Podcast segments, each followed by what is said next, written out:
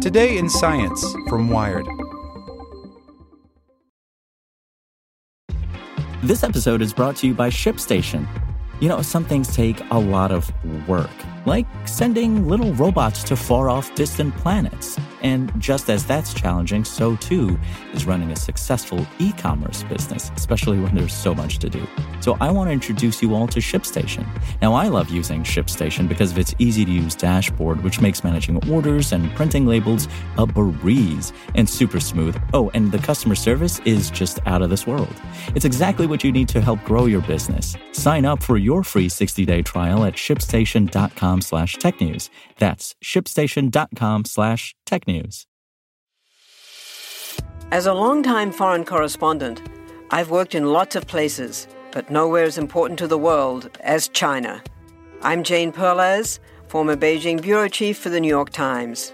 Join me on my new podcast, Face Off US versus China, where I'll take you behind the scenes in the tumultuous US China relationship.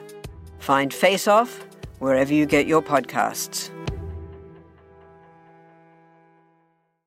Today in Science from Wired.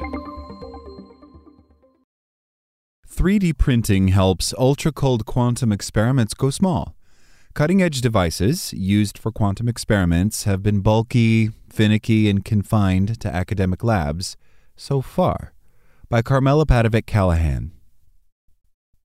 To find some of the coldest objects in the universe, you don't have to go much farther than your local university.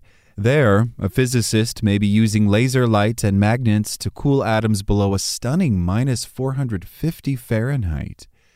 They might use these ultra cold atoms to sense even the weakest magnetic fields in the room, or to build a clock accurate to within a quadrillionth of a second.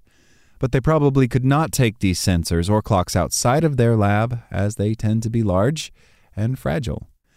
Now, a team of physicists at the University of Nottingham have shown that 3D printing parts for these ultra cold quantum experiments allows them to shrink their apparatus to just a third of its usual size. Their work, published in the journal Physical Review X Quantum in August, could open the door to a quicker and more accessible way to make smaller, more stable, customized setups for experiments. Because they obey the rules of quantum mechanics, extremely cold atoms exhibit new and useful behaviors. Ultra cold atoms are a key technology that goes into a lot of different precision instruments, says John Kitching, a physicist at the National Institute of Standards and Technology who was not involved in the study. Ultra cold atoms are excellent sensors of time. They are excellent sensors of what we call inertial forces, so acceleration and rotation. They are excellent sensors for magnetic fields, and they're excellent sensors of vacuum, adds his colleague, Stephen Eckel, who was also not involved in the work. Consequently, physicists have long sought to use ultra cold atom devices in settings ranging from space exploration, where they could aid in navigation by sensing changes in a vehicle's acceleration, to hydrology, where they could pinpoint underground water by detecting its gravitational pull above ground. However, the process of getting atoms cold enough to take on any of these tasks is often complex and arduous. Having spent a long time as a cold atoms experimentalist, I'm always really frustrated that we spend all of our time fixing technical problems, says Nathan Cooper, a physicist at the University of Nottingham and one of the co authors on the study. The key to cooling and controlling atoms is striking them with finely tuned laser light. Warm atoms zap around at speeds of hundreds of miles per hour, while extremely cold atoms stand nearly still. Physicists make sure that every time a warm atom is hit with a laser beam, the light smacks into it in such a way that the atom loses some energy, slows down, and becomes colder. Typically, they work on a 5 by 8 foot table covered with a maze of mirrors and lenses, optics components, that guide and manipulate the light as it travels toward millions of atoms, often rubidium or sodium, that are kept in a special ultra high vacuum chamber. To control where all the ultra cold atoms are in this chamber, physicists use magnets. Their fields act like fences. Compared to miles long particle accelerators or large telescopes, these experimental setups are small. However, they are way too big and fragile to become commercializable devices for use outside of academic labs. Physicists often spend months aligning every small element in their optics mazes. Even a little shake to the mirrors or lenses, something that is likely to happen in the field, would mean significant work delays.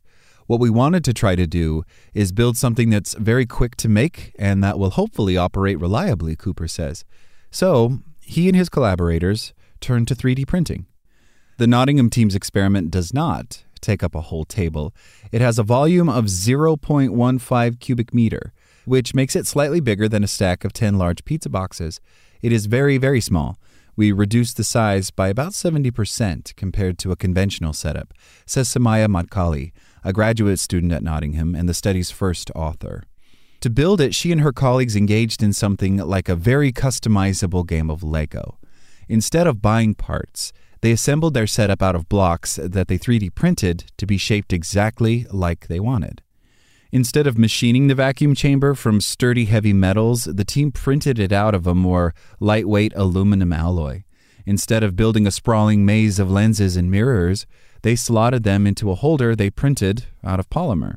This rectangular piece, only 5 inches long, 4 inches wide, and very sturdy, replaced the delicate optics labyrinth that is usually many feet long. Importantly, the miniaturized setup worked.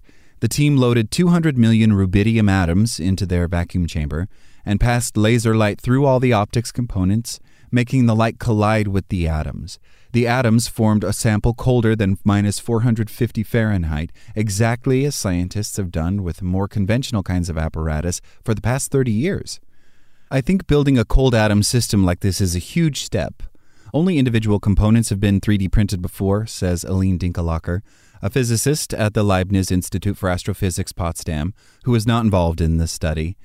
If previous experiments were sort of like buying a special Lego kit that lets you build a pre designed spaceship, the Nottingham team's approach was more like designing the spaceship first, then 3D printing the blocks that make it up.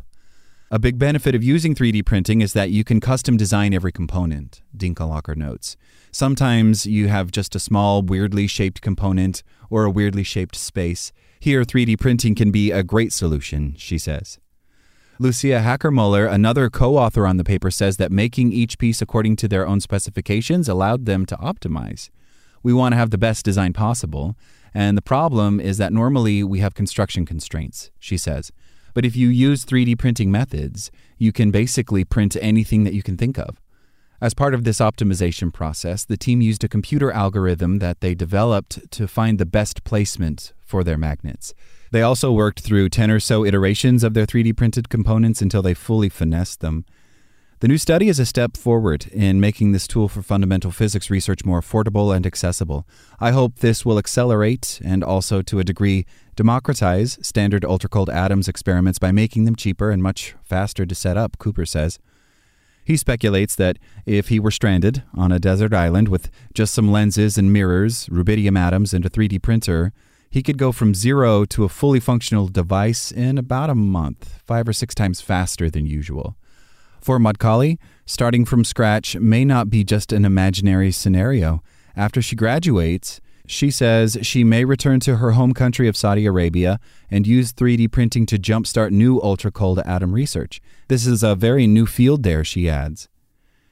Kitching also envisions these tools being used outside of academia, for example, by companies that manufacture quantum powered sensors that pick up magnetic or gravitational fields. These companies may not employ scientists trained in quantum physics, but that wouldn't matter. He imagines them setting up assembly lines on which technicians would assemble the devices from 3D printed components. And if those devices were stable enough to operate without constant adjustments, employees could still use them with confidence. Commercial ultra cold atomic devices could, for instance, be used by civil engineers oil and gas companies, archaeologists, or volcanologists to better map underground terrain based on the atom's extreme sensitivity to gravity. Ultra cold atoms may also prove to be a crucial ingredient for navigation tools that work even when GPS satellites are out of reach. Ultra cold atomic clocks might be used to synchronize transportation or telecommunication networks, or to secure financial transactions in situations when every exchange or trade requires a very precise timestamp. Hackermuller and her colleagues plan to keep optimizing their existing setup too. We think that we have not fully exploited all 3D printing features yet. This means that our setup could be even smaller, she says. They think they could get it to nearly half its current size.